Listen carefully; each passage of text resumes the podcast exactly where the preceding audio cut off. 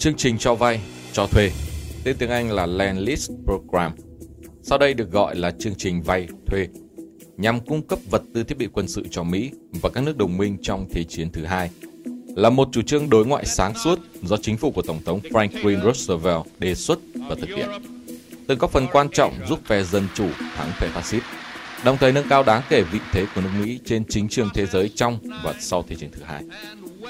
Ý tưởng của chương trình vay thuê ra đời trong hoàn cảnh rất khó khăn, khi đa số dân Mỹ hồi ấy tán thành quan điểm cho rằng chớ bao giờ để nước mình bị lôi cuốn vào các tranh chấp địa chính trị ở bên ngoài Tây Bản Cầu.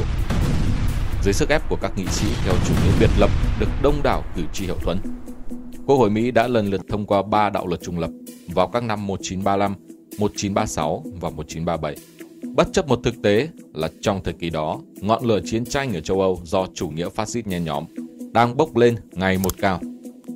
Nội dung chính của luật trung lập là cấm bán vũ khí cho các nước có nội chiến hoặc cho các nước giao chiến với nhau bất kể là bên xâm lược hay bên bị xâm lược. Tuy vậy vẫn cho phép bán các mặt hàng chiến lược, xăng dầu, hóa chất với điều kiện bên mua phải tự chuyên trở hàng. Nhưng xu hướng trung lập của nước Mỹ không tồn tại được lâu. Tháng 9 năm 1939, nước Đức phát xít chiếm Ba Lan, buộc Anh và Pháp phải chống lại Đức. Thế chiến thứ hai bùng nổ. Biết trước rằng cuộc chiến này sẽ trực tiếp đe dọa an ninh của nước Mỹ, Tổng thống Roosevelt đã nhiều lần kiên quyết yêu cầu Quốc hội Mỹ xét lại chính sách trung lập. Kết quả là ngày 3 tháng 11 năm 1939, Quốc hội thông qua luật trung lập sửa đổi, cho phép nước Mỹ bán vũ khí cho những nước bị Đức bao vây và tấn công. Mùa hè năm 1940, Pháp đầu hàng Đức. Chỉ còn một mình Anh quốc đơn độc chống lại nước Đức phát xít đang có ưu thế chiến lược lớn. Tình hình an ninh của nước Anh rất nguy cấp. Tân Thủ tướng Anh Churchill viết thư riêng cho Tổng thống Roosevelt đề nghị được cung cấp 50 tàu khu trục để bảo vệ eo biển Manche. Tháng 9 năm 1940, Roosevelt đã nhanh chóng đáp ứng đề nghị đó mà không thông báo trước cho Quốc hội Mỹ biết. Đổi lại, anh đồng ý cho Hải quân Mỹ được quyền sử dụng các căn cứ quân sự của Anh. Tổng thống Roosevelt đã hết sức cố gắng thuyết phục Quốc hội và dân chúng Mỹ hiểu rằng giúp nước Anh chính là vì lợi ích của nước Mỹ. Ngày 29 tháng 12 năm 1940, ông tuyên bố Chúng ta nhất thiết phải trở thành kho vũ khí lớn của phe dân chủ. Một cộng sự của ông là Bộ trưởng Chiến tranh Henry Stimson nói với Ủy ban Đối ngoại Thượng viện như sau. Chúng ta đang mua, chứ không phải cho vay. Chúng ta đang mua an ninh cho nước Mỹ, trong khi chúng ta chuẩn bị chiến tranh. Suốt 6 năm qua, trong khi Đức giáo giết chuẩn bị chiến tranh, thì chúng ta đã chậm trễ.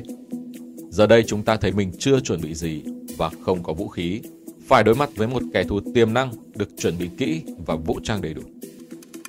Ngày 10 tháng 1 năm 1941, Tổng thống Roosevelt trình bày trước Quốc hội chính sách vay, thuê nhằm giúp nước Anh đẩy lùi cuộc tấn công nguy hiểm của phát xít Đức, trong khi nước Mỹ vẫn tôn trọng luật trung lập sửa đổi. Sau 2 tháng tranh cãi gay gắt, ngày 11 tháng 3 năm 1941, Quốc hội thông qua luật vay thuê do Tổng thống đưa ra. Ngày 23 tháng 10 năm 1941, Thượng viện Mỹ thông qua dự luật vay thuê bổ sung trị giá 5,98 tỷ đô la, trao cho Tổng thống quyền lực gần như vô hạn trong việc viện trợ vật tư chiến tranh cho các nước châu Âu có vai trò quan trọng đối với sự an toàn của nước Mỹ. Dự luật này đã tăng khoản viện trợ hiện có lên gần 13 tỷ đô la nhằm giúp cho việc bảo vệ chính nước Mỹ, do chủ trương Mỹ nên can thiệp Thế chiến thứ hai. Roosevelt đã ủng hộ việc lập chương trình vay thuê như một cách gián tiếp giúp các nước đồng minh mà không lôi kéo nước Mỹ vào một cuộc chiến chưa được đại đa số dân chúng ủng hộ. Tổng thống Roosevelt nhanh chóng sử dụng quyền hạn của mình theo luật mới, ra lệnh vận chuyển đến Anh một lượng lớn vật tư chiến tranh sản xuất tại Mỹ, từ xe tăng, máy bay, tàu chiến, vũ khí và vật tư xây dựng đường bộ, cho đến quần áo, hóa chất và lương thực thực phẩm. Sau khi xảy ra vụ tàu chiến đầu tiên của Mỹ là tàu khu trục Reuben James ngày 31 tháng 10 năm 1941 bị tàu ngầm Đức đánh chìm, tư tưởng trung lập đã mất hết chỗ đứng ở Mỹ. Tiếp đó, ngày 7 tháng 12 năm 1941, Nhật bất ngờ tập kích chân châu Cảng, gây thiệt hại nghiêm trọng cho quân đội Mỹ. Ngày hôm sau, Mỹ tuyên chiến với cả ba nước Nhật, Đức, Ý. Các đạo luật trung lập chính thức bị bãi bỏ. Thời gian đó, Anh và Liên Xô đang gặp khó khăn trên chiến trường, cũng như về sản xuất vũ khí, thiết bị quân sự và hàng công nông nghiệp. Bởi vậy, tuy rằng đến ngày 8 tháng 12 năm 1941, Mỹ mới tuyên chiến với Đức, nhưng ngay trong tháng 10 năm 1940, Mỹ đã viện trợ Anh số vật tư quân sự trị giá hơn 1 tỷ đô la. Tiếp đó đến lượt Trung Quốc vào tháng 4 năm 1941, rồi Liên Xô là tháng 9 năm 1941. bắt đầu được hưởng quy chế viện trợ của Mỹ. Khi ấy, xe tăng Đức đã vào đất Liên Xô và đang tiến về Moscow. Như vậy, chương trình vay thuê đã được thực hiện ngay từ trước khi nước Mỹ tham gia Thế chiến thứ hai. Điều đó có ý nghĩa rất quan trọng. Viện trợ Mỹ đã lập tức phát huy tác dụng. Lương thực, vũ khí và hàng công nghiệp được trở đến Anh vào lúc mà nhiều tàu ngầm Đức đang phong tỏa quần đảo này, làm cho dân Anh thiếu lương thực nghiêm trọng. Xe tăng và máy bay Mỹ cũng được kịp thời trở đến Ai Cập để quân đội Anh sử dụng vào việc tổ chức đợt hành quân thứ hai vào Libya từ ngày 2 tháng 11 năm 1941. Ngay từ trước tháng 9 năm 1941, các nguồn viện trợ khẩn cấp đã được gửi tới Liên Xô theo khoản tín dụng 50 triệu đô la do chính phủ Mỹ ứng trước. Đoàn tàu đầu tiên chở hàng Mỹ cập cảng Murmansk khi quân Đức đang tiến về phía Moscow. Viện trợ Mỹ đã tiếp nguồn sức mạnh cho người Nga trong giờ phút đen tối nhất. Chính phủ Trung Quốc chống Nhật cũng nhận được hàng viện trợ Mỹ chở theo tuyến đường bộ Miến Điện, Vân Nam, được kết nối cuối cùng của nước này với phe đồng minh. Tính đến hết chiến tranh, qua chương trình vay thuê, nước Mỹ đã viện trợ cho hơn 40 nước thuộc phe đồng minh một lượng vũ khí và vật tư trị giá 50,1 tỷ đô la, tương đương với 565 tỷ đô la thời giá vào năm 2018, chiếm 17% tổng chi phí chiến tranh của nước Mỹ thời ấy. Trong đó Anh Quốc nhận được 31,2 tỷ đô la, Liên Xô 11,3 tỷ đô la, Pháp là 3,2 tỷ đô la, Trung Quốc là 1,6 tỷ đô la và các nước còn lại được hưởng 2,6 tỷ đô la. Hầu như tất cả lực lượng chống phát xít trên toàn thế giới, từ phong trào nước Pháp tự do của Charles de Gaulle, chính phủ Ba Lan lưu vong, Hà Lan và Na Uy, cho tới Australia, New Zealand, Brazil, Paraguay và Peru đều được nước Mỹ viện trợ vật chất. Trên thực tế, các khoản viện trợ này đều không hoàn lại, trừ một số tàu biển có trả lại nước Mỹ. Tuy rằng mới đầu, từ Land Lease được định nghĩa là cho vay không lấy lãi và việc trả nợ sẽ bắt đầu 5 năm sau khi chiến tranh kết thúc. Về phần mình, các nước đồng minh đã cung cấp cho các đơn vị quân đội Mỹ đóng ở nước ngoài những khoản viện trợ với tổng trị giá 8 tỷ đô la. Dân chúng Mỹ cũng không đòi hỏi các nước đồng minh phải hoàn trả khoản viện trợ mà Mỹ đã trao cho họ. Họ hiểu rằng không thể so sánh viện trợ vật chất với những hy sinh to lớn về sinh mạng của các lực lượng chống phát xít trên thế giới. Đối với Tổng thống Roosevelt, chương trình vay thuê chủ yếu không xuất phát từ lòng vị tha hay sự hào hiệp, mà chủ yếu nhằm phục vụ lợi ích của nước Mỹ bằng cách giúp nước khác đánh bại Đức Quốc xã mà Mỹ chưa cần trực tiếp tham chiến, ít nhất là cho đến khi nhà nước Mỹ đã chuẩn bị sẵn sàng về mặt quân sự và dư luận xã hội. Thông qua chương trình vay thuê, nước Mỹ đã thành công trong việc trở thành kho vũ khí của nền dân chủ trong Thế chiến thứ hai. Nhờ đó khi chiến tranh kết thúc, nước này đã có được vị trí ưu việt trong hệ thống kinh tế và chính trị quốc tế. Việc thực hiện chương trình vay thuê với quy mô cực lớn và thời gian lâu như vậy trong hoàn cảnh khó khăn thời chiến không tránh khỏi xảy ra nhiều trục trặc và do đó bị dư luận chê trách. Ví dụ như việc lương thực và hàng tiêu dùng bị đám quan chức nơi nhận hàng xa xéo, không đến được nơi cần đến.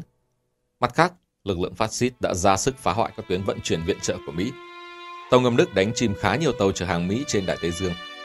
Máy bay Nhật đánh phá ác liệt tuyến vận chuyển đường bộ Miến Điện, Vân Nam. Nhiều binh sĩ và thủy thủ nhân viên Mỹ đã hy sinh trên đường chuyên chở hàng viện trợ tới các nước đồng minh.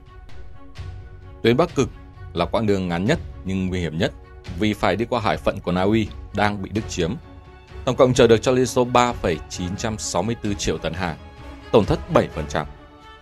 Tuyến 34 thì có cự ly dài nhất, chở được 3,16 triệu tấn hàng. Tuyến Thái Bình Dương khai thác từ tháng 8 năm 1941 chỉ chở được bằng tàu Liên Xô vì Liên Xô tuyên bố trung lập trong chiến tranh Nhật-Mỹ và chỉ được chở hàng phi quân sự. Tổng cộng đã chở được 8,224 triệu tấn hàng, chiếm 50% tổng số hàng viện trợ Liên Xô. Theo phân tích của truyền thông Trung Quốc, số liệu này cho thấy Nhật có tác dụng cực kỳ quan trọng giúp Liên Xô tồn tại và chiến thắng Đức phát xít. Vì thế Nhật cho rằng Liên Xô ngày 9 tháng 8 năm 1945 tuyên chiến với Nhật, tiến quân vào Đông Bắc, Trung Quốc và vào đất Nhật là hành động bội tín. Liên Xô đánh giá cao việc Mỹ, ngay từ trước khi tuyên chiến với Đức, đã cung cấp cho Liên Xô các loại vũ khí và trang thiết bị để giúp đánh thắng cuộc chiến to lớn và khó khăn chống lại kẻ thù chung, chủ nghĩa Hitler khát máu.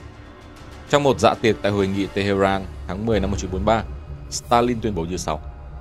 Nếu không có trang bị của Mỹ, phe đồng minh không bao giờ có thể chiến thắng trong cuộc chiến. Theo trang mạng của Đại sứ quán Mỹ tại Liên Xô, tổng số viện trợ của Mỹ cho Liên Xô trị giá 11,3 tỷ đô la, tương đương 180 tỷ đô la thời giá hiện nay. Cụ thể, Liên Xô đã nhận được Mỹ theo số liệu quy tròn như sau. 400.000 ô tô các loại, 14.000 máy bay, 8.000 máy kéo, 13.000 xe tăng, 1,5 triệu chiếc chăn, 15 triệu đôi ủng quân đội, 107.000 tấn bông, 2,7 triệu tấn sản phẩm dầu mỏ, 4,5 triệu tấn lương thực thực phẩm.